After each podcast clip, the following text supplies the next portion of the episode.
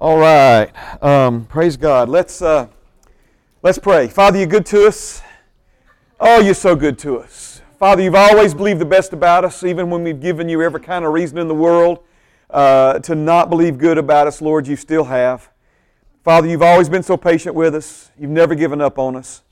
And Lord, I thank you tonight that, that we are in a place, Lord, where you can speak to us. Lord, we're in a place Father, where we can hear what you want to say to us tonight. And Lord, we thank you for that. Thank you for bringing us to this place. Thank you for giving us, Lord God, the, the breath in our lungs and, and, and, and blood flowing in our veins and, and another chance, another shot, another opportunity at life, Father, to do it the way you created us to do it. And so thank you, Lord.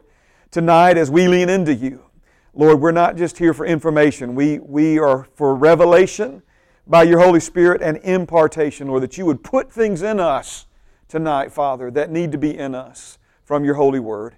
And we thank you for it. In Jesus' name, amen, amen. and amen. All right, if you have your Bibles, let's go to 2 Corinthians chapter 5, verse 14. 2 Corinthians chapter 5, verse 14, and we'll jump back in there. Amen. Um, I was uh, I was asked, for those of you who are joining us online, I was asked before class, someone new to the class, if I could somehow, in just a few sentences, kind of summarize um, the last five classes. Of course, that's almost 10 hours worth of teaching. And um, I, I, will say this for those of you who may be joining us online for the first time or those new to the room. Right? We started with just an explanation of what discipleship really is. And one of the key ways that uh, the Lord revealed to me several years ago to define discipleship is that discipleship is finding out who you became the day you became a new creation in Christ Jesus. It's a process of discovery um, attending a class, or for that matter, going to church. It's, it's not about becoming something you're not unless you haven't been born again. Obviously, if you haven't been born again, you need to experience and receive the new birth. But speaking specifically to men and women who've already been born again, church attendance, completing a discipleship class, small groups, these kinds of things, it's, it's, we don't need to look at it as trying to become something we're not. That was the fatal mistake that Adam and Eve made in the Garden of Eden. Um, they tried to become something they already were, but they didn't realize who they were. They didn't realize they were already like God. And Satan deceived them and told them, if you do this, you'll be like God. The one thing you can never become is what you already are. And so, it, discipleship is a process of discovery. And of course, it involves an uncommon commitment. It involves continuing the Word. And those are some of the things, of course, that we've covered up until this point. But these classes are not just discipleship classes.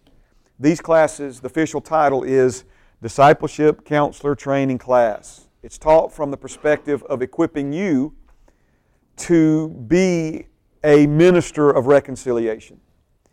Now, the key thing that we focused in on last week is in order for us to grow, we have to go beyond just being served ourselves we have to, in, in physical growth, we go from being completely dependent on someone else as a baby um, to dependent on someone else to prepare a meal for us, but we feed it to ourselves. But then to transfer over into full adulthood, we have to be able to prepare a meal for and even, if necessary, feed it to another human being. And in these physical stages of growth and development, we also see a parallel to our spiritual growth and development. And if you're ever going to grow and develop in the things of God, growing up into Jesus is how Ephesians puts it. You're going to have to go from someone doing everything for you spiritually to someone helping you to you helping others. As for me and my house will serve the Lord. Coming to church isn't serving God. Coming to church is being served. Okay? Um, serving God is actually doing something for somebody else. Uh, so serving God would not just be sitting there enjoying a sermon, but serving God would be like maybe helping as a greeter or as an usher or caring for the children in the nursery, these kinds of things, okay? And it's only when we're willing to take that step that we're going to burst through the ceiling that's kept us at one level of growth for many years. I said last week maybe we'll look at it, we didn't, but I feel certain we will tonight. Amen. Could be famous last words. But Hebrews 5 talks about people who have been in church long enough to be leading other people, but they still um, need somebody else to put a bottle in their mouths. They have not taken the initiative to, to step out into ministry.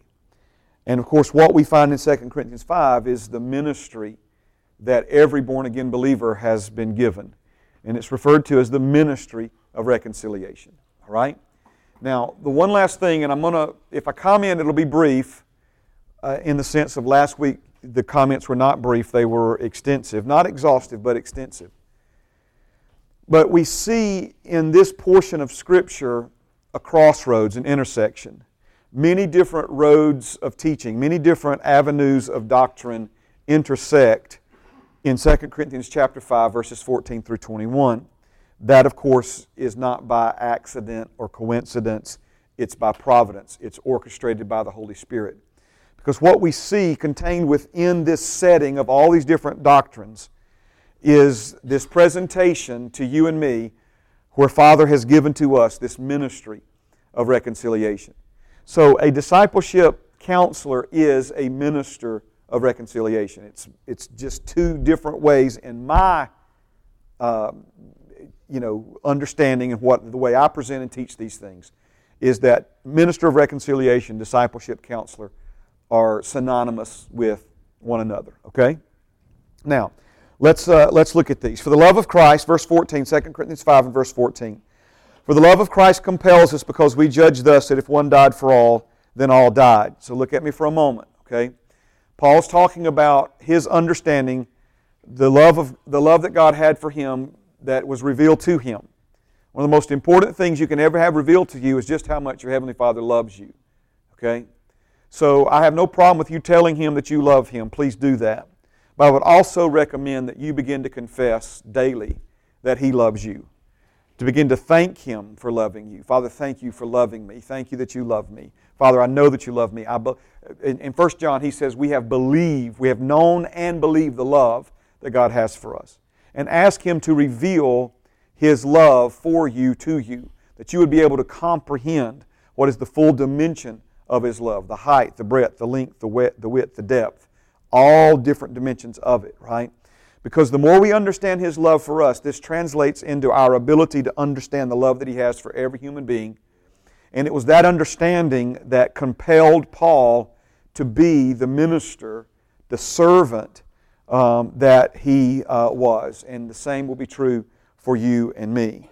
So he said, We judge, we come to this conclusion that if one died for all, then all died. We said that's speaking of Jesus' work for us on our behalf as our substitute, the substitutionary work of Jesus. We'll spend some time on that subject at a later date. And he died for all, that those who live should live no longer for themselves, but for him who died for them and rose again. Therefore, because of this, in light of this truth, from now on, a line in the sand, our life before this understanding and our life after it. We recently celebrated, I say celebrated, that was a poor choice of words. We, we, we memorialized 9 11, we remembered 9 11 in, in this country and honored those who lost their lives on that, on that day. And uh, for a lot of us, um, it, it was the Pearl Harbor of a generation before us. In other words, we had life before that event, and then we had life after that event. And, and it had that kind of defining moment in our history as a nation. Well, this is another defining moment where we live no longer for ourselves, but for Him who died for them and rose again. Therefore, because of what Jesus, the love He has for us, translating into love that He has for other people, it's, it's, it's making an adjustment, it's making a change to the way we live and the way we even view life. And that is, first of all, we regard no one according to their flesh. We're not going to judge people based upon what they look like, but we're also not going to judge people based upon how they behave. Because the outward actions, the outward appearance, and the outward behavior of a man or a woman is powerless, good or bad, to tell the full story of who they are in Christ Jesus. He says, even though we've known Christ according to the flesh, yet now we know him thus no longer. In the same way, there was more to Jesus than met the eye, there is more to every born again believer than meets the eye. And it's important for us to recognize that as you minister to people, if you will see them for who they are and you know them to be in Christ as opposed to seeing them in light of their bad attitude or their annoying behavior or even their physical aroma. Come on now. Amen. Amen. Um, praise God. If you don't know what that means, you, you hadn't been in some of the places I've been in, right? Amen. And, and so the outward appearance, right? That's how the world judges, that's how the world operates. But we, because of Christ, we have the opportunity to deal with people, recognize people, acknowledge people, minister to people, and even help bring out of people who they truly are. Verse 17 Therefore, if anyone is in Christ, he is a new creation. Old things have passed away. Behold, all things have become new. He's talking about the new birth. Again, something we will spend a considerable amount of time on in the coming days. Now all things are of God, who has reconciled us to himself through Jesus Christ and has given us the ministry of reconciliation. So, two key things here. Your salvation experience produced the end result of you being reconciled to God. That word reconcile means to be reestablished in a close relationship between. You were created by God not for service, although we do serve Him. You were created by God, though, not for service, not to serve Him, not even to be ruled over by Him. As we said last week, and we'll say often in these classes, God had ruling through you in mind more than ruling over you, to make you a ruler, to share His authority and His rulership, even His throne. We're seated together with Jesus in heavenly places, to share all of that with you. He is very secure in who He is. Are you hearing me? He's very secure in who He is. He is not an insecure king. He is not an insecure king, all right? But He created you not for service. Certainly we serve Him. But He created you primarily for fellowship. He created you because He is love, and He created you as the object of His love. Amen. Amen. And so we see that we have been reconciled, reestablished back into that fellowship, that oneness with God, that union with Him. Amen. Where we've become one spirit with Him. Amen. And because we have been so thoroughly and completely and totally and eternally reconciled to God, He's now given to you and me the ministry of reconciliation. Amen. Mark this, please. Anything that God does in you, He then wants to do through you. Anything He does in you, anything He does for you, He then wants to do through you. When you were born again, amen. He now wants to use you as an instrument in others being born again. As, as He baptized you in the Holy Spirit, He wants to use you to lay your hands on other people to see them baptized in the Holy Spirit. Same is true with healing. Same is true with prosperity. Same is true with wisdom. Anything He does in you, anything He does for you, He then ultimately wants to do through you. Amen. You have been so thoroughly healed. You have been so thoroughly equipped with healing. Amen. That you can lay your hands on sick people and they will recover. Praise God. This is the true gospel, my friend. This is the true gospel. Praise God.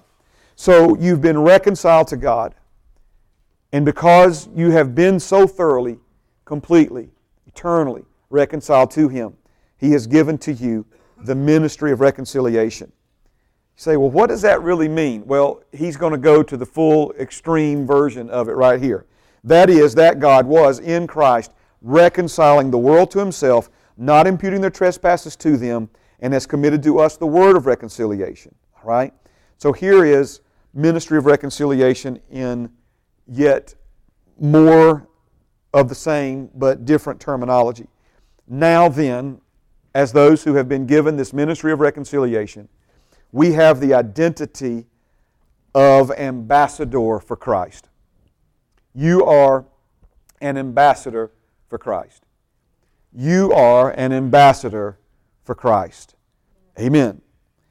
And when you speak using the word of reconciliation that was given to you along with the ministry of reconciliation, it's as if God was pleading through you to others. We implore you on Christ's behalf, be reconciled to God. Amen. God still has a voice in the earth. Amen. and that voice is your voice. Your voice. That voice is my voice. For he made him who knew no sin to be sin for us, that we might become the righteousness of God in him. There's a lot of reasons why that verse is right there. One is because it's true. But two, it's there because of the enormous reach of you are an ambassador for Christ, and when you open your mouth and speak to other people on His behalf, it's as if He is speaking through you, right? We just went so far beyond what the average born again believer can accept, can comprehend, can receive, that most people reject it as God must be speaking to somebody else because He can't be speaking to me. Okay? But here is why this is absolutely true about you, even if it seems to be well beyond where you are or think you are right now. It's because He made Him who knew no sin to be your sin so that you might become the righteousness of God in Him. You have the same standing with God the Father this evening as Jesus Himself. And that is why when you speak as an ambassador for Him, it's as if He is speaking through you to those listening. Be reconciled to God. Verse 14, for it is Christ's love, I'm sorry, praise God, I just jumped, verse 14. Same verses, I'll read them quickly from the Passion Translation. For it is Christ's love that fuels our passion and motivates us because we are absolutely convinced that He has given His life for all of us. This means all died with Him, so that those who live should no longer live self absorbed lives, but lives that are poured out for Him, the one who died for us, and now, praise God, I turned it too quick. Those uh, who died for us and now lives again. So then, from now on, we have a new perspective that refuses to evaluate people merely by their outward appearances. For that's how we once viewed the Anointed One, but no longer do we see him with limited human insight. Now, if anyone is enfolded into Christ, he has become an entirely new creation. All that is related to the old order has vanished. Behold, everything is fresh and new. And God has made all things new and reconciled us to himself and given us the ministry of reconciling others to God. In other words, it was through the anointed one that God was shepherding the world, not even keeping records of their transgressions, and he has entrusted to us the ministry of opening the door of reconciliation to God. We are ambassadors of the anointed one who carry the message of Christ to the world. We are ambassadors of the anointed one who carry the message of Christ to the world as though God were tenderly pleading with them directly through our lips. Come on now. So we tenderly plead with you on Christ's behalf. Turn back to God and be reconciled to Him. For God made the only one who did not know sin to become sin for us, so that we who did not know righteousness might become the righteousness of God through our union with Him. Praise the name of the living God. All right. Now then, let's jump to where we left off on last Wednesday night. And we said that we need to understand two primary divisions, or we could simplify the word divisions with the word branches.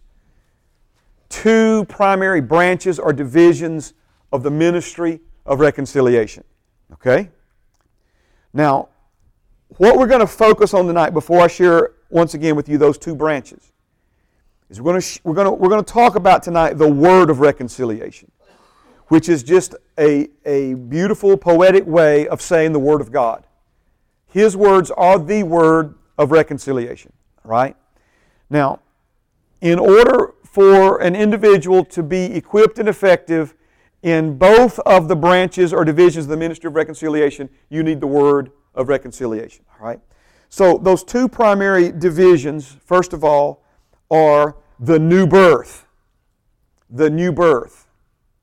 Now, new birth, again, synonymous with receiving salvation. When we receive salvation, we become born again. So, we're talking about men and women getting saved. If we're going to simplify it, that's some, maybe how you refer to it or how the pastor you grew up under, what have you, referred to it as receiving salvation, receiving the new birth. Um, being born again. So, again, that is the first branch of the ministry of reconciliation. And that experience removes enmity between an individual and God. It removes enmity between an individual and God. Enmity, enmity, if I could just briefly comment on this, enmity is speaking of the opposite of harmony. Enmity has to do with disagreement, and there is a spectrum of enmity. Enmity can be as simple as a difference of opinion. You say tomato, I say tomato, right? And so obviously that is low level enmity, but there is a disagreement there. Amen. Are you with me? But that spectrum of enmity can go from a simple difference of opinion all the way to violent hatred. And everything in between a difference of opinion and violent hatred on the enmity spectrum is enmity. Okay? Now, our sin created enmity between us and God. Amen. And it separated us from Him. Sin is what separated us from God. Sin is what separated us from God. Remember, not to establish a close relationship between, but to reestablish. We're talking about God and Adam drinking Milo sweet tea in the cool of the evening in the Garden of Eden before he sinned, right? There was fellowship there. There was union there. There was, there was closeness there. There was oneness there. Sin separated God from Adam. It brought, it brought disharmony. It brought that lack of union. It brought separation. So that's enmity.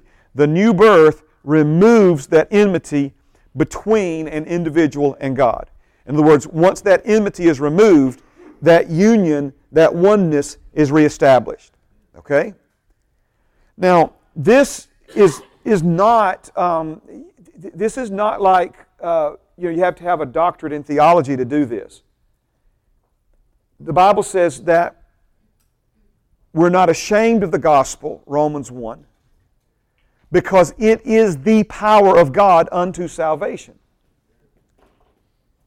So the idea, of course, is notice the, the, the gospel, the, the, the message, the story of Jesus that story contains within it the power of God for a man or woman to be born again. So, as a minister of reconciliation, we can lead folks into the new birth by sharing that gospel message with them. Amen. And should they receive it in their heart and believe it, confess it with their mouths, that individual will be born again. That individual will be born again. I want you, if you've never experienced this, if you've never done this, I want you to begin right now tonight. Make it a goal that you're going to find an individual that doesn't know Jesus and you're going to lead them to Jesus. Amen. That is what a minister of reconciliation does. And when you speak to them and tell them that Jesus took their sin and the punishment and blame and consequences of their sin so they could go free from it, right? You, you, it's as if God is speaking through you to that person. See, now remember, and this is one of the mistakes that so many people make. We look at people and we say, well, you know, that dude's got tattoos all over him. She, he probably doesn't want to hear about this Jesus that I know. So you just judge somebody by the outward appearance. You follow what I'm saying? Well, that person's older than me. That person's younger than me. That person's older than me, and they probably don't want to hear anything I have to say. They, there's all of these reasons that we concoct in our minds. Listen to me, please. It's not our responsibility to save a man or a woman. It's our responsibility to tell them the story of Jesus. Amen. And then, at least at that point, they have the opportunity to say yes or no. But the power unto salvation is in that message. And what a shame that so many billion people on planet Earth have never heard the message. Okay? Now, we said two primary divisions the ministry of reconciliation. And so the second one is discipleship. Okay? So, two branches the branch that is the new birth, the branch that is discipleship. Now, if new birth removes enmity, and notice I capitalized it all caps on purpose, it removes the enmity between an individual and God. Discipleship removes the enmity within a person between their soul and their born again spirit. Now, we'll explain this in greater detail in the coming days. We'll, we'll explain it complete with drawings, okay? So that you can see it very clearly. And I'm just trying to give you an overview tonight uh, of these things. And, and, and, you know, we said last week sometimes we, you know, we just build it, and then sometimes we go and we lay the wall, and then we backfill, all right? So we're, we're giving some overview I'm trying to provide some context for why what we're going to talk about tonight is so important. But this is the ministry of reconciliation. This is why he said to us, Go make disciples of all nations. Obviously, a man or woman has to be born again before they can be discipled. Right? So if a person is not born again, our, our focus is to share with them the message, to share with them our testimony, to share with them what Jesus has done for us, to share with them how He changed our lives. Amen. And, and, and, to, and to keep ministering that to them. But once a man or woman is born again, we then enter in to the ministry of reconciliation, the branch of that ministry that is this thing called discipleship. And discipleship removes the enmity within, right? So there's two uh, different kinds of enmity that the ministry of reconciliation addresses. The first one is obviously the big one. This is the enmity that separated us from God, that separates a man or a woman from God. The new birth removes that enmity once and for all. Okay? But there is an enmity that lingers. Yes, Miss Candace.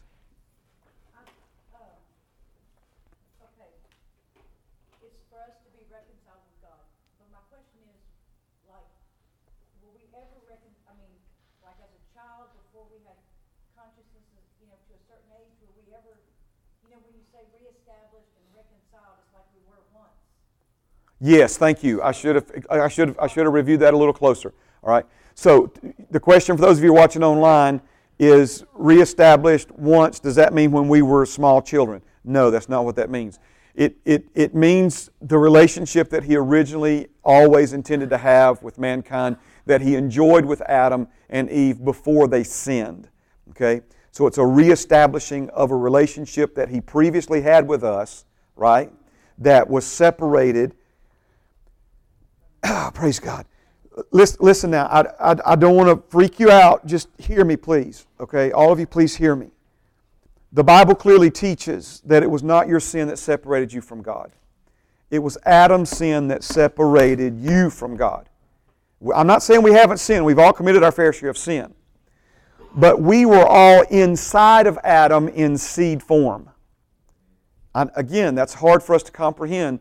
We'll spend at least a class on this one point in the coming days, all right? But the Bible clearly states that when Adam sinned, because we were all in him in seed form, we were all corrupted. And because of Adam's sin, we were all born from a corrupted seed. This is why we must be born a second time of an incorruptible seed. A seed that not only has not been corrupted, but cannot be corrupted and it produces within us an indestructible heredity. Praise God. I'll show you all of this again in the coming days from Scripture. So we're being made one with God again. When we were created by God, we were created to be one with Him. Our choice, Adam's choice, but it affected us, separated us from God. Jesus came as the last Adam, amen, to redeem us, to justify us, to remove that sin that separated us from God, to take it out of the way. Amen. So that we could become reestablished uh, with God and become one with Him once again. Yes, my sister.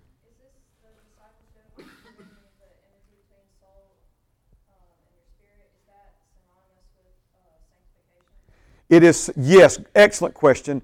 Um, it is synonymous with sanctification um, according to a biblical definition of sanctification as opposed to a religious definition, right? Because, you know, there are lots of denominations that define sanctification different ways. We're going with what the Word of God says and what that word meant in the original language, and it's exactly what you're saying.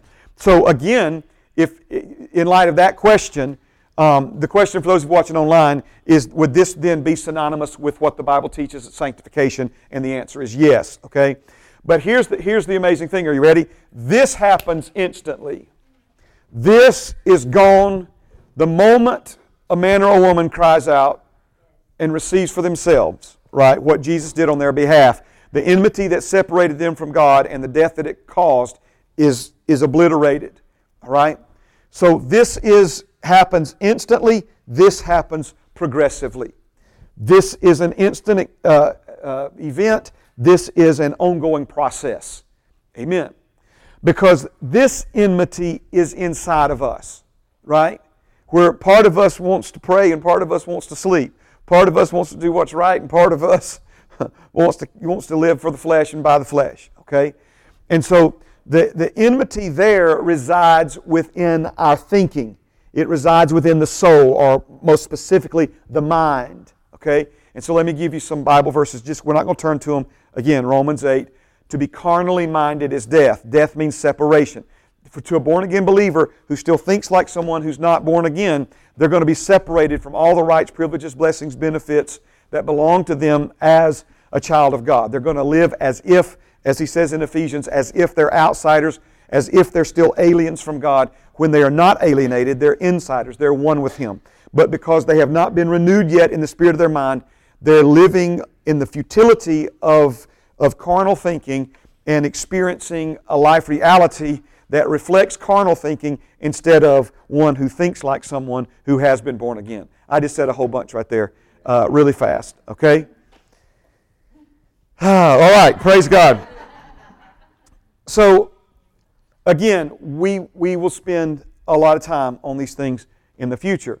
I'm just trying to help you, again, with an overview of the two primary divisions of the ministry of reconciliation. Now, let's go back. I said it, I said it in that last long uh, run, if you will. Um, but let, let, me, let me go back, okay? Death, I'm going to say it a couple of times because we got to get our minds renewed to this. Death means separation. Death means separation. Death means separation. When someone physically dies, they do not cease to exist.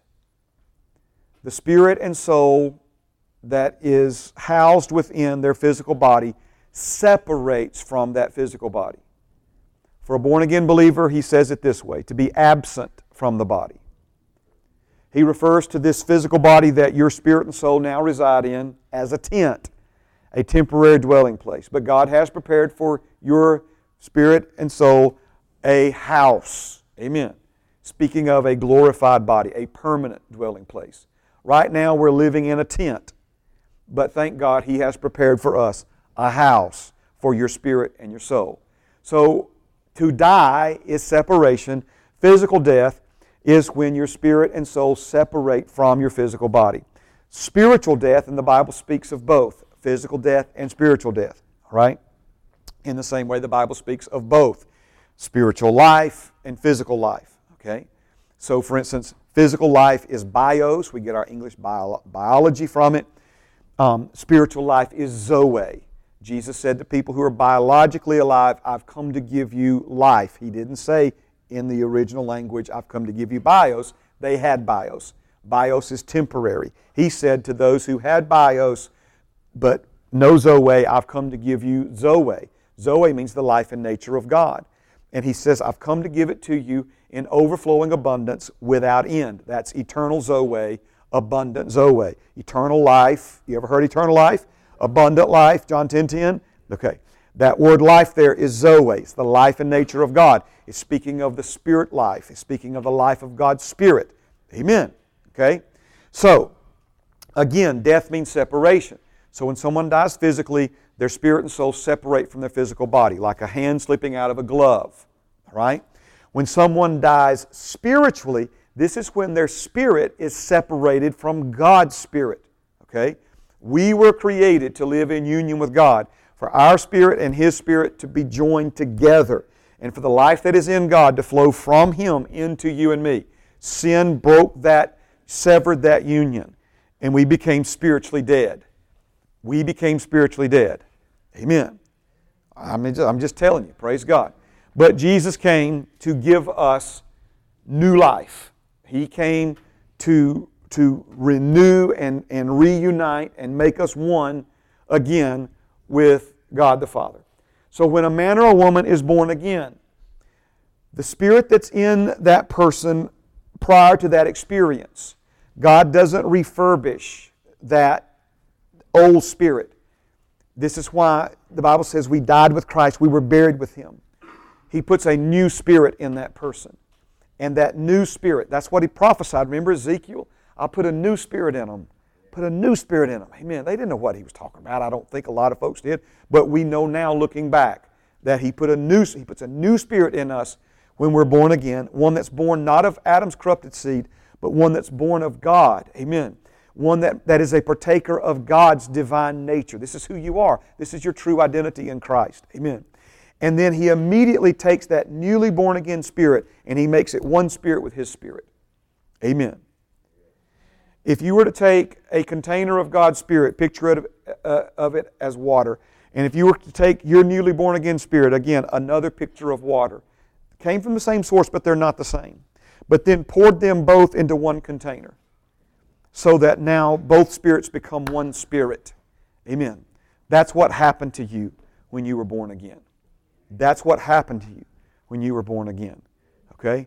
And that happened instantly and any sin that would ever separate you from God has already been bought, paid for, and the consequences endured by Jesus. So that our sin can never separate us from Him again. Okay? I know that makes a lot of people nervous. Got some people stirred up with me recently about making those kinds of statements. If you're here six classes in, I got to believe you're going to be here for the end, all right? So I'm going to make statements like that. If they disagree with your doctrine or your theology, we can both go to heaven together. But stay around long enough for me to at least explain to you from 15 different verses or more in the Word of God why it's the case, and then all the ones that you think contradict it, let me explain those to you as well before you make your final decision. Fair enough? All right, now, we have used the example more than once um, to explain reconciling um, the example of a checkbook. And I was thinking about this afternoon. Um, I made what for me and Pam was a, you know, it was it was my paycheck. Okay, so obviously we need that. I don't know about you, but you know, paycheck helps. You know, and um, I uh, just I, I wasn't even I never even thought about it, right? But I do my stuff online. Um, you know, we don't get the stuff mailed to the house anymore. That stuff, just do it all electronically. And man, I said, man, we either me or Pam spent some money we didn't, because sometimes you know you spend money you don't realize, you know. But I'm like, my that balance ought to be more. Well, it turns out they put my paycheck in some dude's bank account in Chattanooga. Yeah, hello, right? So, so, um, and of course the bank fixed it, you know. And once they apologized, figured out what was going on here. Now, the idea, of course, is that you have what, in your checking account, you have what you think you have, but then you get the thing each month called the statement. And the statement tells you the truth about what you have. Okay? And reconciling is when you line up what you think you have with what you, what you really have. That's reconciling a checkbook.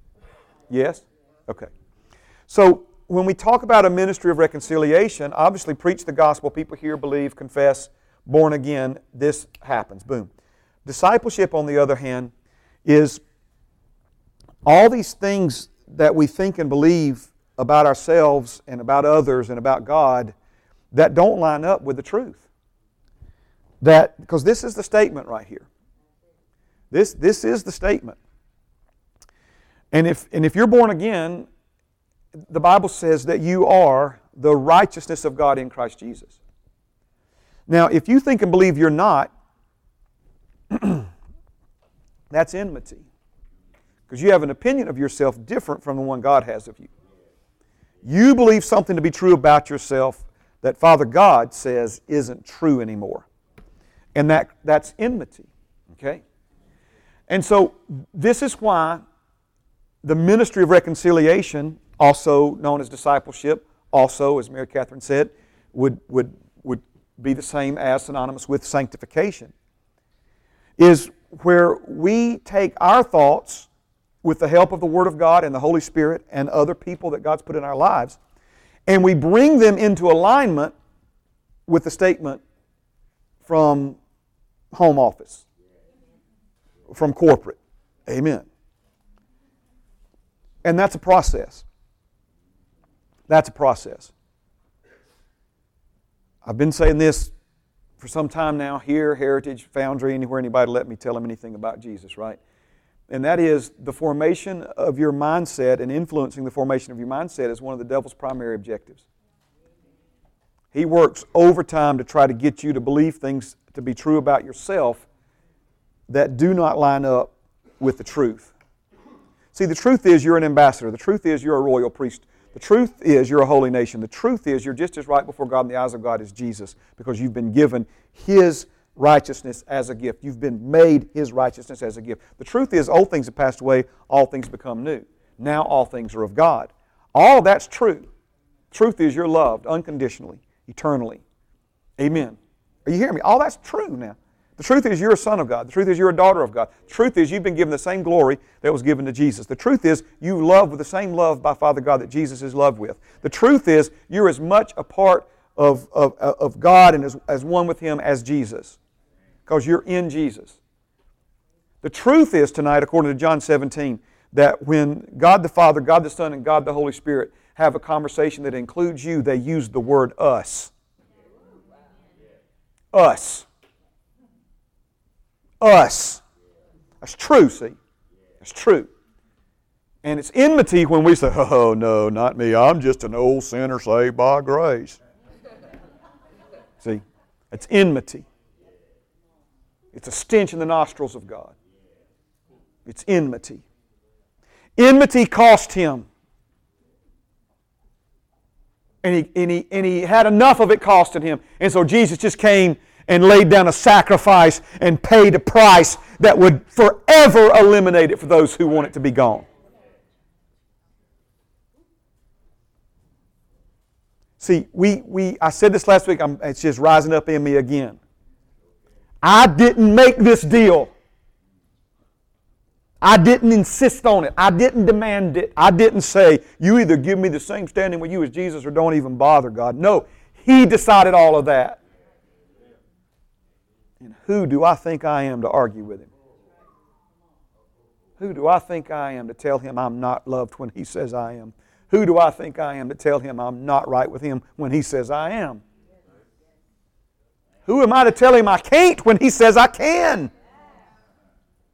How dare me believe I'm a loser when he says I'm more than a conqueror? Are you, are you, are you right? Talk about how weak I am. Talk about how sick I am. Talk about how poor I am. When he says I'm rich. When he says I'm healed. When he says I'm strong. Best advice I could ever give anybody agree with God and agree with Him quickly. Quickly. If He says you are, see, see this is where faith comes into all this, right? Pastor Mark, I heard what you're saying, but you don't know what I did this week. You don't know what I said this week. You don't know what I was thinking in my heart before I went to bed last night. See, again, you're looking for evidence to support what he says before you believe what he says is true. That's not faith. If you wait until you're behaving righteously to believe you're righteous, you'll never behave righteously. But you believe you are because He says you are. You believe you are because this is what He made you. You believe you're healed because He says, by His stripes you not are healed, you were healed.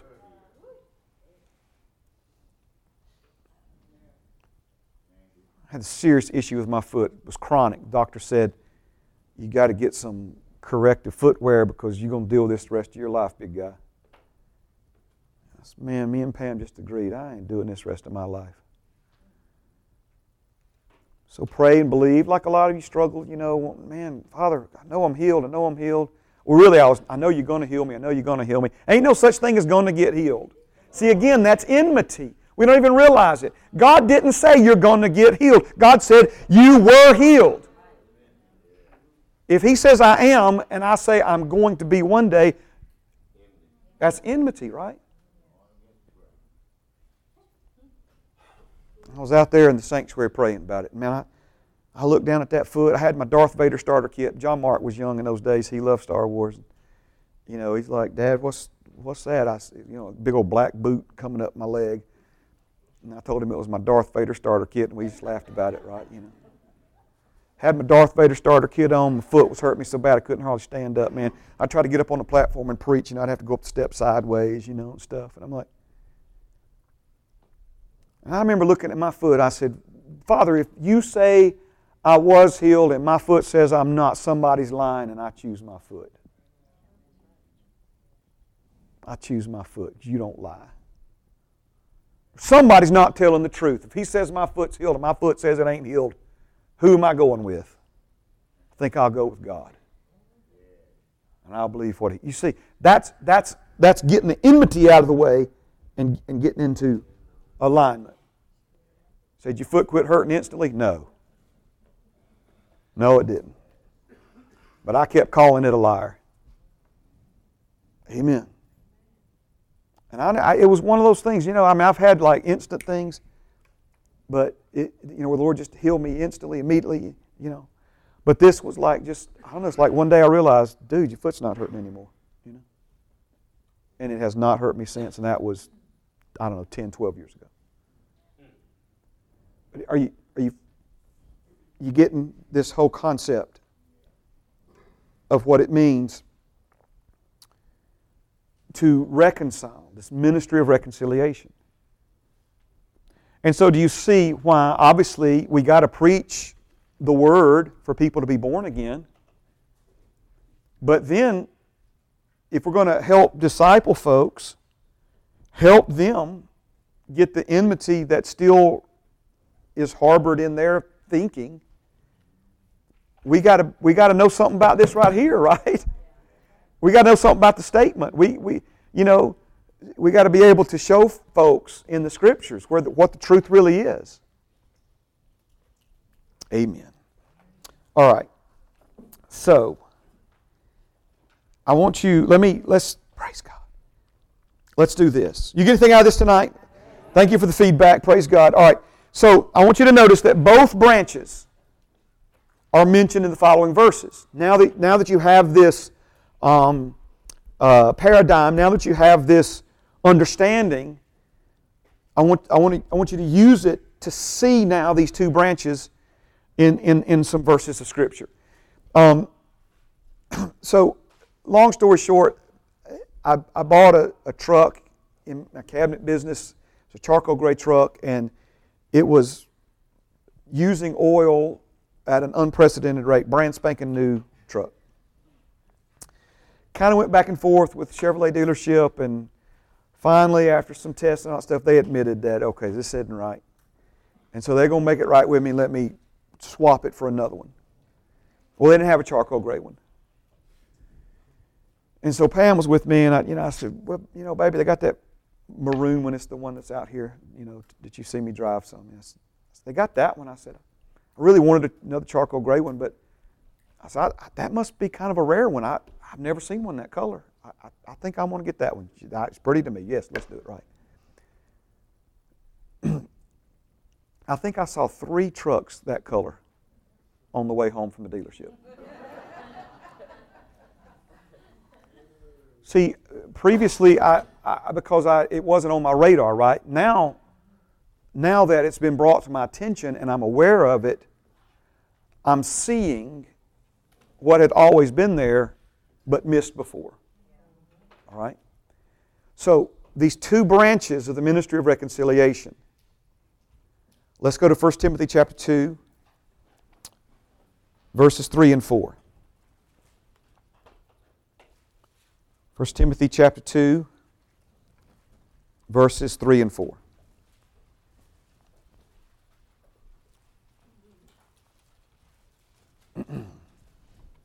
I'll put it up on the screen. It says, For this is good and acceptable in the sight of God our Savior, who desires all men to be saved and to come to the knowledge of the truth who desires all men to be saved and come to the knowledge of the truth. And I think we looked at this verse our, during our first class. And I read this verse because, again, of a preconceived understanding of a, of a filter that I had in place that was incorrect. I thought coming to the knowledge of the truth and getting saved were the same thing. I thought you came to the knowledge of the truth and you got saved. Well, obviously, you got to hear some truth to get saved. But that's not what he says here. He desires, watch me now, he desires all men. Well, I was going to put it, praise God. let me go back. I may just, um, if y'all don't mind, I may just leave this up here for a minute. All right? Okay. Desires all men to be saved. You got it already? And to come to the knowledge of the truth. Now, if you understand that to the natural man, the things of God are foolishness, according to 1 Corinthians 2, and it's not until we're born again that we are given the mind of Christ, think something within you that gives you the ability to process truth, or you can't even process it. It's like trying to take a program that was designed for Windows and, and use it on an Apple computer. It's not, it, it won't process. Well, before we were born again, we didn't have the ability to process the truth, right? Now, all men be born again, come to, you know, be saved, and come to the knowledge of the truth. Do you see both branches of the ministry of reconciliation? Let me give you another one Galatians chapter 4, verse 19.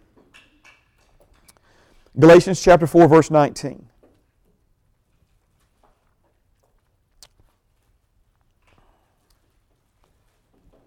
It says this It says, My little children, for whom I labor in birth again until Christ is formed in you. My little children, for whom I labor in birth again until Christ is formed in you. The Apostle Paul went into this region. He began to preach the gospel, tell people about Jesus who had never heard about him. These people began to get saved, receive salvation, new birth, born again. Paul travailed. There was labor, there was sacrifice, there was probably even some suffering, some pain involved in what he had to experience and go through in order to get the message of Jesus to these men and women so they could experience the new birth. Now he says to them, church is formed, he's traveling, he writes a letter back to them, and he says to them, I'm now in labor again for you so that Christ might be formed in you. Now, he's not praying that they would get saved a second time. The literal translation of this is for the inward reality of their new birth to become an outward expression of life. For the reality of who they became the day they became a new creation in Christ Jesus to become something that they express, something that they experience, and something that they enjoy in their daily walk, in their life reality. Amen. So again, do you see? My little children, for whom I labor in birth again. He labored in birth the first time for them to be born again. Now he's laboring in birth again for the inward reality of that new birth to become evident, to become expressed, to become experienced, to become enjoyed. Amen. In their outward uh, daily lives the two branches of the ministry of reconciliation the new birth and discipleship. Amen. So, a moment ago, when we talked about all those things that are true about you now, that you're thinking, right? you don't see yourself as, as, uh, how about this one? Amen. I'm not just trying to pick on you, but Jesus said in John 14, 12, the works that He did, speaking of miracle signs and wonders, you would do also, and even greater works because He went to His Father. Amen. That, that includes casting out devils. That includes healing people who are blind. That includes laying your hands on the sick and sick. You follow what I'm saying? That's what Je- I didn't say that. Jesus said that. Jesus said that. He went on to say, we looked at these verses a couple of weeks ago. He went on to say to the original disciples, You go preach, and those who believe, next generation, if you will, those who believe, speak with new tongues, cast out devils, tread on all the power of the enemy. Um, nothing will hurt them. And they'll lay their hands on the sick and the sick will recover. Again, notice this is what Father said. Let me, let me stop here. Listen to me, please, okay?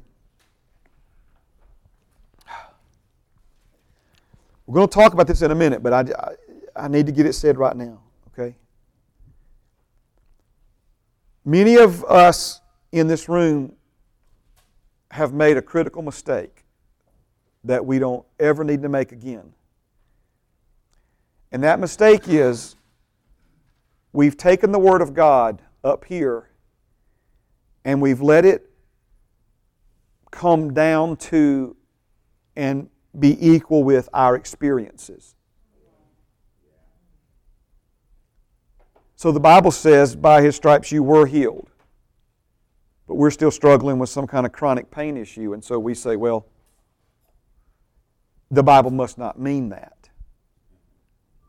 that see, see, we because our experiences are not lining up with the Word of God, we have this tendency to bring the Word down to the level of our experiences. We got to let the Word bring our experiences up. Right? Amen. So the enemy's trying to get you to bring the Word down on the level of your experiences when the Word of God is trying to bring your experiences up to the level of the Word. Amen. You seeing this? All right. Praise God. And we'll talk about how we do that, but it has to do with the place we give the Word of God in our lives. Amen. All right. So, we, let's just take righteousness as another example. And we'll, we're going to talk a lot about righteousness because so many born again believers do not have what the Bible calls a righteousness consciousness, where, where our, how we see ourselves and, and, and, and the, you know, your consciousness is your self awareness, right? So they don't have a righteousness consciousness, they still have a sin consciousness.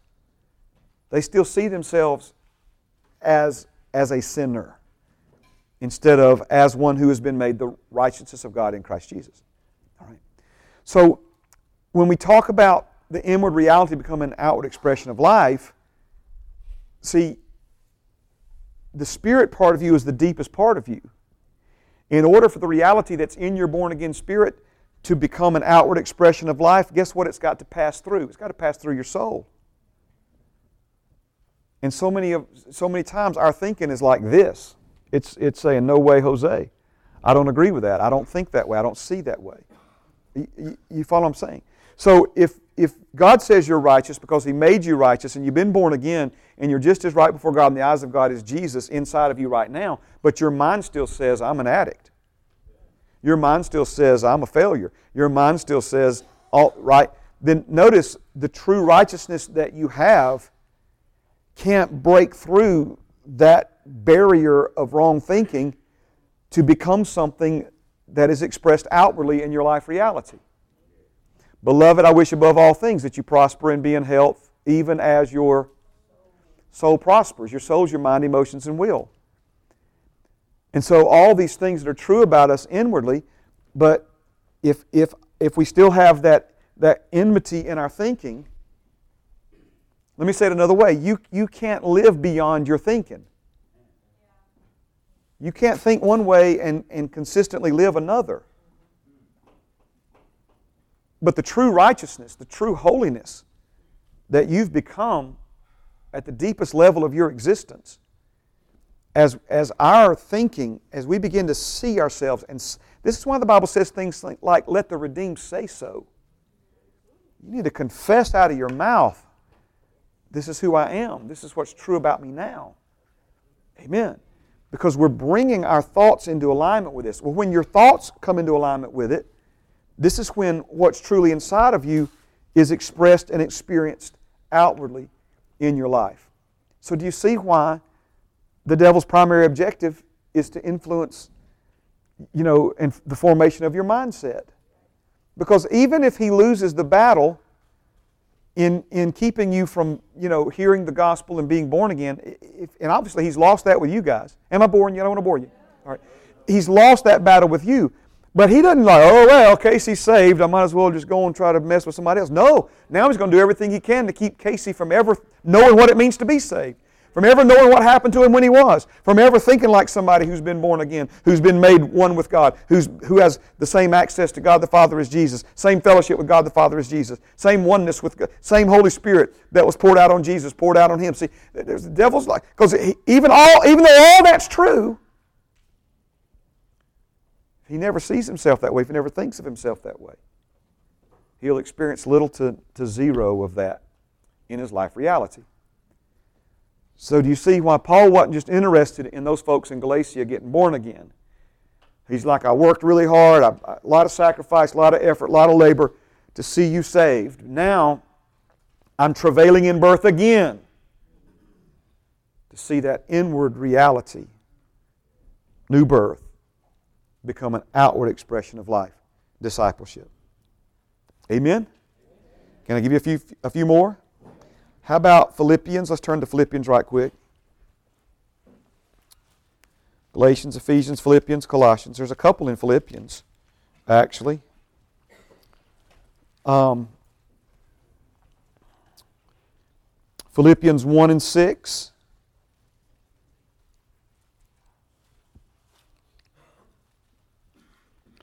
Being confident of this very thing, that he who has begun a good work in you will complete it until the day of Jesus Christ. Do I need to point it out or you got it by now? He who began a good work in you will be faithful to complete it.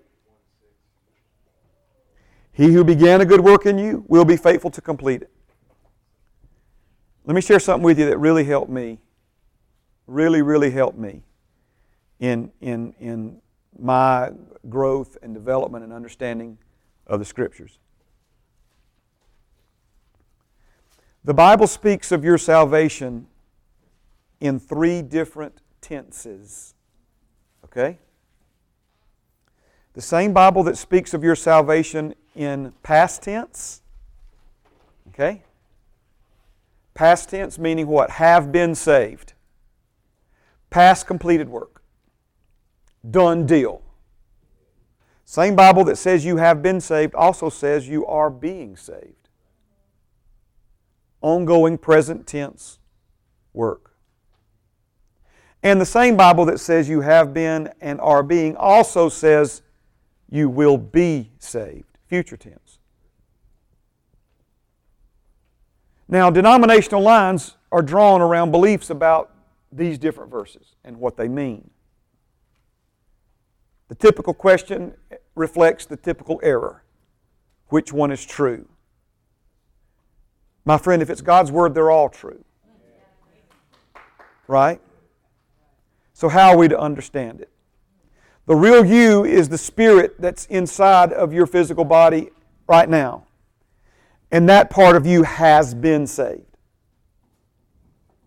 Your soul, your mind, emotions, and will that's the part of you that is being saved. It's a work in progress. The part of you that will be saved in the future is speaking of your physical body. The Bible says your salvation will be complete when this mortal is cashed in for an immortal body, a glorified body. That's comparable to the born again spirit that's inside of the body that I see sitting in these purple chairs that I know is looking at me through this camera, that television, that computer screen, that smartphone right now. Amen. Has been saved, are being saved. Physical body one day will be. Now, the way we can express the reality of this experience while in this earthen vessel is through the renewing of the mind.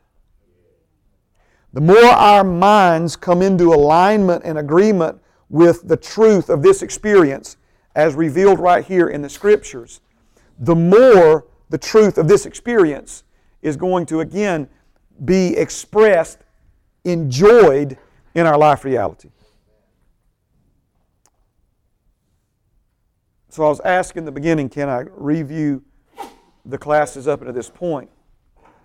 The reality of it is that this, this, this, this is the heart of discipleship right here. What we're saying right now. This, this is the guts of it right here. Amen. Amen. So, he who began the work has promised to see it through to completion. Amen. That's his that I started just like just to throw a preaching fit, holler and scream. I must. Okay. Do you realize what he's saying to you? I started something in you the day you called on me and received my salvation. My promise to you is what was started on that day, I will see it through to the end. This idea that he's going to leave us or forsake us or are you kidding me? That is simply not the case. Yes, sister.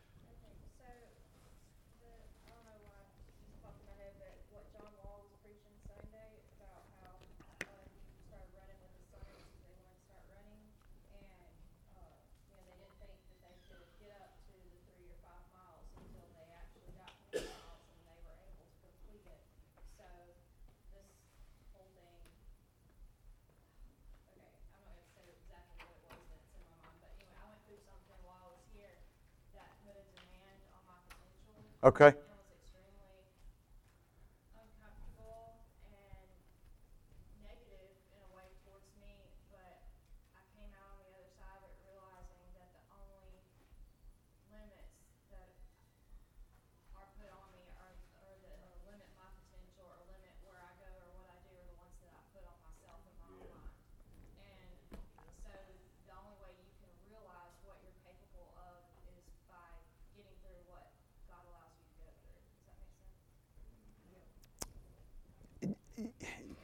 With the exception of that last, that last what he allows us to go through, right?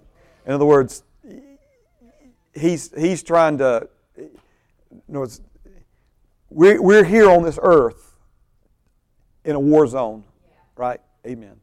And so, but yes and amen. Let's just praise God. So, amen. All right, good things. Good things. So he began a good work in you. He began a good work in you. I like to say it this way He is emotionally connected to you, He is eternally committed to you, and He is enthusiastically concerned for you. Okay? Amen. And He has more than a hundred year plan for you. Amen. Amen. See, we put so much focus on, you know, our struggles here in the flesh. I'm not trying to minimize or justify or, or say it's right or, or wrong or whatever. But my brother, my sister, let him help you see the bigger picture for your existence. He's already seen you doing things 10,000 years from now that bring glory to His name. And we worried about, you know, letting some wrong word slip yesterday and now we're going to hell because of it. Are you kidding me? Are you kidding me? Just trust Him. Let Him help you and let's, let's get on with this. Amen? All right, let's go uh, while we're here. Philippians chapter 2 and verse 12.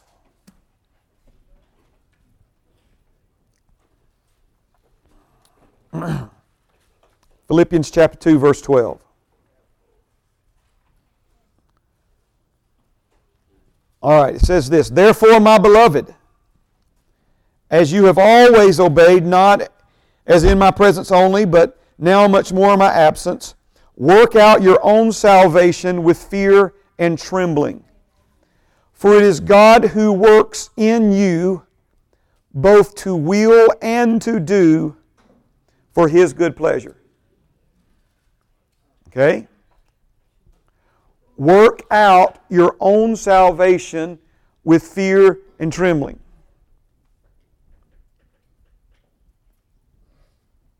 He's talking about this inward reality, again, of the new birth, but what's in you working its way out of you.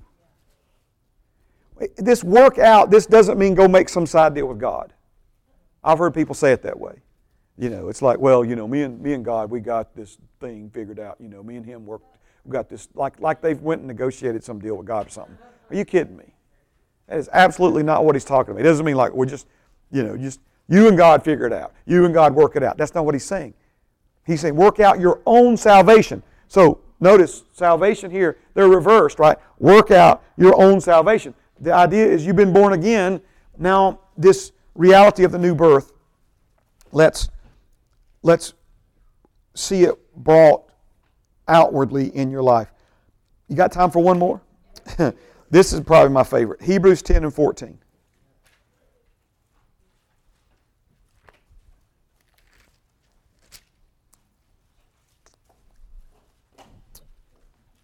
Hebrews 10 and 14. Praise God.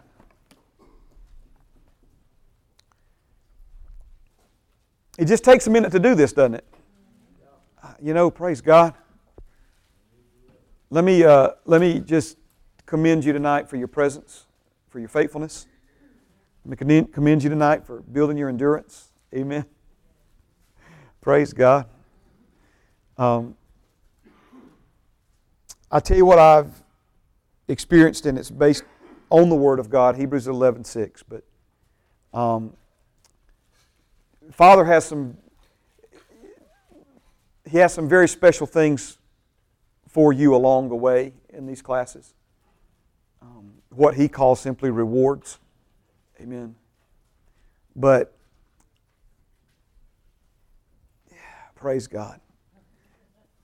Just, some of you, maybe a couple of years from now, just just call me one day when, when it just happens in your life. Amen. I'm telling you. He, he said you must believe that He is, and you must believe He's a rewarder of those who diligently seek Him. And so, praise God. What you're doing tonight is diligently seeking Him. All right, Hebrews 10 and 14, last verse on this section. Um, it says, For by one offering He has perfected forever those who are being sanctified. Hmm. it's not a riddle. By one offering, that one offering that he talks about here is when Jesus offered himself as one sacrifice for all sin for all time. So, by that one offering of himself, and, and you and me receiving for ourselves what he did as our substitute, now, by that one offering, He has perfected you until you make your next mistake. He's perfected you forever. He has perfected forever. Cha-cha. Okay? Those who are being sanctified. What he's saying here is that you are a perfect work in progress. See, our minds don't know what to do with this because we think, well, wait a second. If I still need work, I, I'm not perfected. If I'm already complete, then why do I still need to be sanctified and, and, and still need to, to grow and develop if, I'm, if I've already reached that maturity, that, that word perfected there is the word teleos. It doesn't mean perfect like we think perfect. It means that which has come to its uh, full maturity. Okay? Again, He has perfected forever through the new birth your spirit, your born again spirit, those who are being sanctified. Amen? All right. So, sanctified literally means to be set apart from one thing unto another. Many times we think of being sanctified, we only think in terms of being set apart from, let's say, the world, set apart from worldly thinking, set apart from worldly behavior.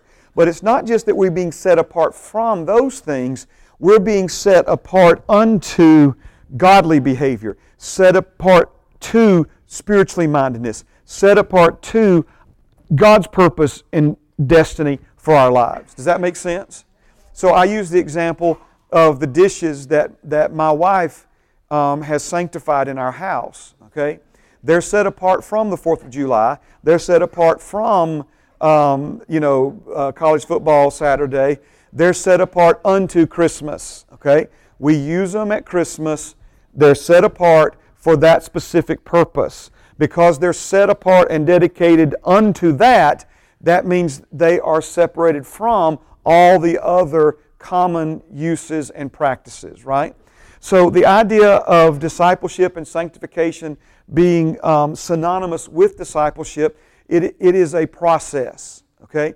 So spiritually, we have been sanctified. We see those same tenses, right? Past and present. Which one is it? It's both. Our spirit has been set apart, right? That spirit part of us is the part that the devil can't touch ever again, right? Okay?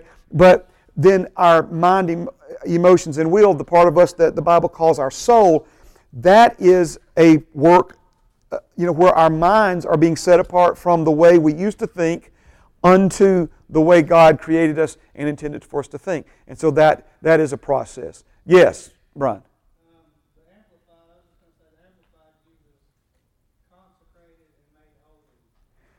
consecrated and made holy. So again, the idea of, of, of consecrated, back to the simple dish analogy, right, is that it's, it, you know, we don't touch, the kids don't play with those dishes, you know. They don't, you know, there's Tupperware bowls and stuff that, you know, kids play around and, you know, put toys in or what have you. But no, no, not those. They're, they're, they're, matter of fact, I mean, I'm, you know, my darling bride, she likes dishes. She likes glassware, okay? And she's got a lot of it. But those dishes, she has cases for them. White cases that are cushioned and quilted. And, they, and they're, they're wiped down and they're put in there and they're zipped up. And then I stand on a stool and I put them up on the highest shelf. I'm not kidding you, man. I'm, you see what I'm saying? They're, they're, they're honored. There, there's, there's respect given. That, so all of that, the, the, the, the, they're not treated um, you know, like paper plates. We treat them differently. We respect them differently. We care for them differently because we recognize that they're special compared to things that we recognize as common. Right? And so we need to recognize that we're special. We need to recognize that we're, we're, we're, we're a peculiar people. We, we're a holy nation. We're a royal priesthood. We, we, we, we're ambassadors. We, you know, again, and, and notice, he says it this way in John chapter 17, verse 17, Jesus praying to the Father for you and me. Sanctify them by thy truth. Thy word is truth. Your word is true. I memorized that verse in the King James years ago. Thy. You know, your word is truth. Amen. So notice the more our minds are brought into alignment with the statement from headquarters, the more that's going to separate us from this world. I mean, your family's going, some of you, you know, your family's going to think you've lost your minds. Amen. They already do, some of you. Yeah, it's like, you know, just don't get it, right? You got a what to tell me? A funny? Let's, let's hear it. Praise God. My daughter Elizabeth was helping me do the china after Christmas. Okay. This week, and she broke the vegetables.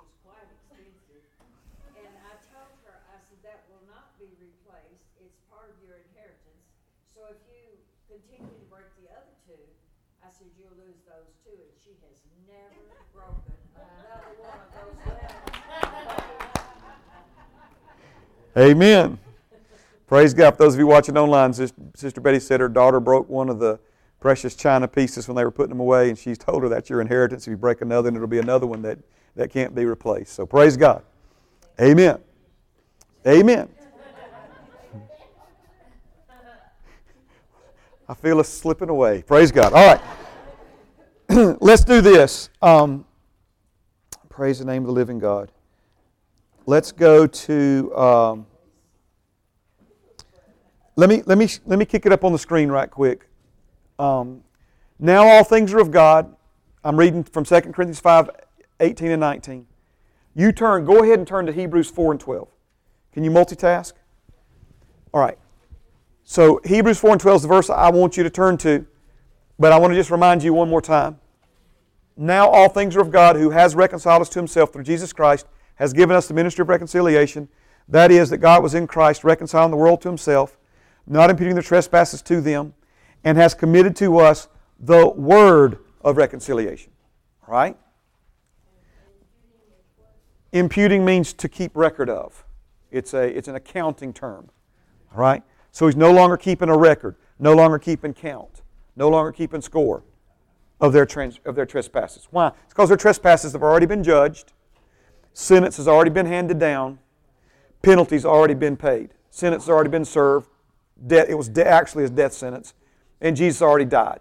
Okay? So, Father doesn't keep record of that anymore because that, that's already paid for. This is why he says this is the condemnation in John 3. That light's come into the world, but men chose darkness over the light. Okay? Now, let me just tell you that neither branch of the ministry of reconciliation is possible, even though you've been given the ministry of reconciliation, neither branch is possible apart from the word of reconciliation. In other words, tell me how you can get somebody born again without telling them about Jesus. it ain't happening, right? Okay. So, again, tell me how you can help somebody bring discipleship now, sanctification now, how you can help somebody bring their thoughts into alignment with God's truth without using God's truth. It's like trying to reconcile your checkbook without a statement from the bank. So, we are ambassadors. We have been given this ministry of reconciliation. And so, notice that as an ambassador, when you're speaking to men and women who need to be reconciled to God, either to be saved, born again, or to be discipled, it's when we speak His word to them, it's as if He's speaking through you to them. Amen. I don't know, I've heard different people given credit for this statement, but I don't know who said it first, but it is true, and that is God's words spoken from your lips are just as powerful when spoken from His. Okay? So the, the, the power of God is in His Word. And this is why you know, the power of God is unto salvation is in the Word of God. Brother Jerry Odell says it this way it's not the messenger, it's the message. It's the message. Amen. Now, I thought we would have been here an hour ago. but here we are. The word of reconciliation. The word of reconciliation. Right? Now,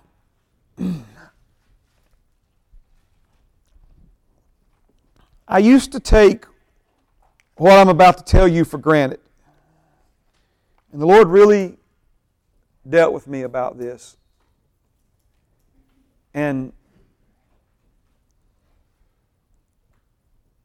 when I say take for granted, I, I used to just take for granted that people viewed the Word of God, you know, and understood the Word of God as you know, for what it is, and and and and gave it that place in their lives.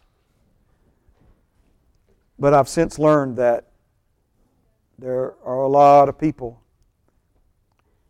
pastor huge churches, but the Word of God is just another book to them. It's just another source to quote from. And um, and that's that's sad to me. The Lord spoke to me end of last year, beginning of this one, that His people were wanting Him to do things in their lives that they haven't given Him place to do. He can only keep what you commit to Him.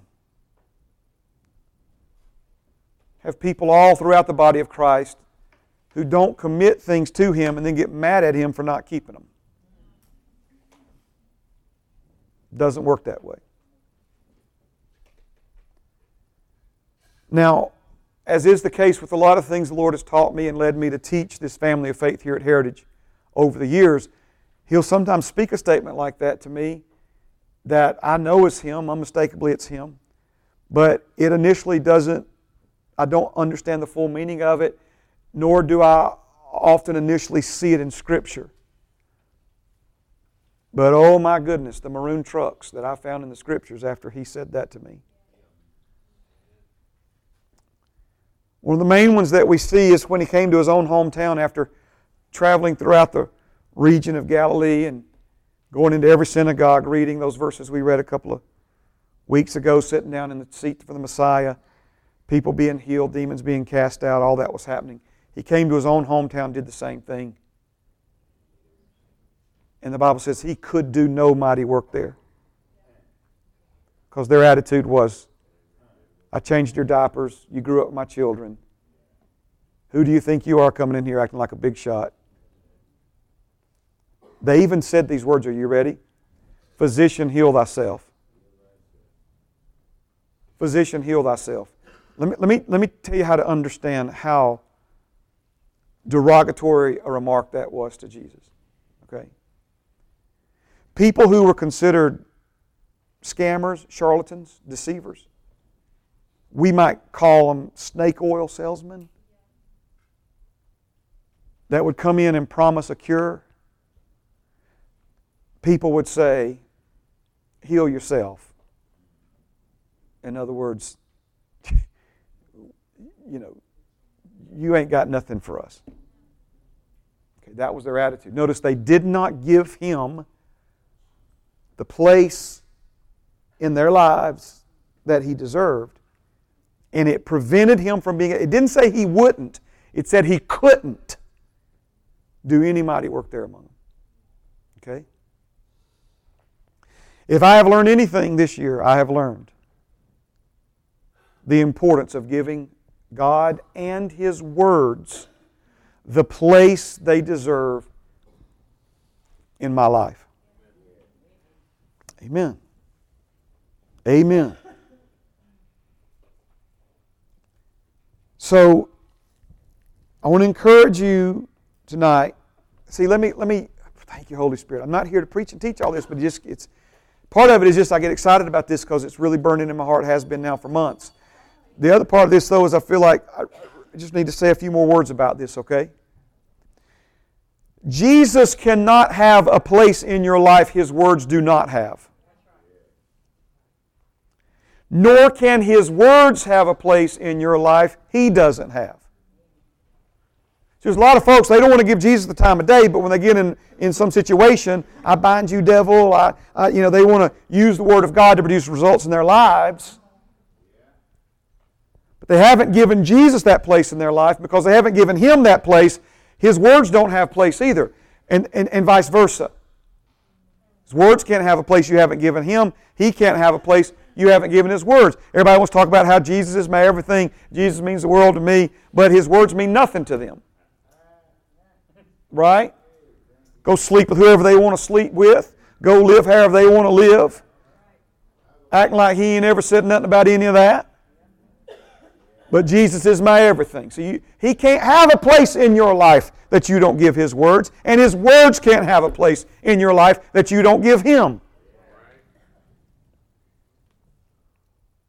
So give God and his word the place they deserve in your life. Make His Word your final authority. If you haven't done it, you need to get, you, I mean, just right now, it don't take long, my brother, my sister. From this point forward, the Word of God is the final authority for my life. Allow His Word to have overriding supremacy in every situation. You ever heard the expression, the buck stops here? Amen. Overriding supremacy. No higher authority. Now, see, listen to me, please. People want to say, well, I gave God that place in my life. Again, He can't have that place in your life if you don't give His words that place in your life. I'll show it to you next week, but the Bible says that God prefers His word above His name. He puts His word above Himself. In other words, He doesn't say, you know, do as I say, not as I do. If God says it, He doesn't just expect you to honor it. If He says it, He honors it as well places himself underneath his word. Allow his word to have overriding supremacy in every situation. The simple question you should ask for everything that has anything to do with you. What does the Word say? What does the Word say? Should I do this or should I do that? What does the Word say? Should I go after this or should I go after that? What does the Word say? What should I do about the situation with my son? What does the Word say? What should I do about this situation with my boss? What does the Word say? What should I do about this? How about that thing? How about this over here? How about this relationship? How about this? Right? Well, Pastor Mark, you know, I don't know. Should I should I go here? Should I participate in that? Should I go? What does the Word say? This is what we mean by overriding supremacy. This is what we mean by the final authority. It's not suggestions. You follow what I'm saying? It's not suggestions. And every word that He has ever spoken, He has spoken with your best interest in mind. Everything He has ever said to you, He has said because He only wants good for you. He hasn't said those things to take something good away from you. He said those things to you because He knows there's a lot of things that look good initially. But the Bible says there's a way that seems right, but it leads to death. What does the Word say? Come on now, somebody just say it for me. What does the Word say? I want you to get used to saying that, man. What does the Word say? You wake up tomorrow and your elbow's hurting. What does the Word say? Right? Amen. You feeling you feeling tempted? You feeling, you know, like you ain't gonna make it? You feel what does the Word say? The Word says you're more than a conqueror. See, because so many folks have not deliberately, intentionally, conscientiously given the Word that place in their lives, the Word, what the Word says doesn't carry much weight for them. But if you'll make the Word of God your final authority, hmm, now all of a sudden, what does the Word say, right? What does the Holy Spirit say? What the Word says. Amen. Right? Because He wrote it, right? Amen. Amen. Amen. And if, listen, I, I mean no offense at this. If you don't know or you're not sure, ask somebody. Praise God. Praise God. But here's the beautiful thing about it. He's had something to say about anything and everything that, that would ever conceivably involve you. He's left nothing out, no stone unturned. You struggling with money? What does the Word say about money? God has a financial plan in His Word for you so that you can prosper. Say, Pastor Mark, you know, I've, I've struggled in the area of finances my whole life. What does the Word say? Let's do, let's do what the Word says. Let's, let's tithe. Let's give. The Bible teaches us tithe, that's 10% of the increase. It belongs to God. If you spend it on yourself, you're robbing God. There's an offering, that's anything you give to God above and beyond the tithe. And then there's something called an alm, A L M. An alm is when you see somebody in need, maybe they need some food, maybe they need some gas for their car, what have you, then that's something you do again, right? The tithe belongs in the storehouse so that there will be meat in my house. That's what God said. And He said to bring it. Amen. I believe if, if, if, I believe if we'll learn how to tithe, we'll never relapse, right? Because we'll consistently be coming to God house, God's house, acknowledging that He's the source of every good thing in our lives and giving Him what belongs to His. Belongs to Him. Amen. I, will open the windows of heaven, pour out blessing you don't have room enough to contain. Amen. You don't do alms, you do alms in secret, in private. You don't talk about You don't embarrass somebody that needs some help and you, oh, well, you know, they couldn't pay their light bill, but I came along paid their light bill, right? Well, whatever good feeling, warm, fuzzy feeling you got from that's the only reward you got coming according to Jesus. But he said, if you'll do it in secret, Father rewards you openly. Amen. He said, if you give sparingly, you'll reap sparingly, but if you give bountifully, you'll reap bountifully. That's exactly what he said. Amen. He said that he gives seed to plant and bread to eat. Everything that you have right now, it came from God. Every good thing in your life came from him. And there's an element to everything you have right now, even your time. That's both bread and seed. In other words, there's a part for you to consume and there's a part for you to give. There's a part for you to enjoy and eat, and there's a part for you to plant. If a farmer eats all his corn and doesn't plant any, save any to plant for next year, he's going to starve to death. And one of the problems we have in the body of Christ is we, we eat everything. We consume everything and we don't plant anything. And wonder why we're always struggling financially. What does the Word say? What? See, again, this. Pastor Mark, you believe all that? I am all that. Kingdom. It's kingdom. It's kingdom. She said, everything that I just said is kingdom principles.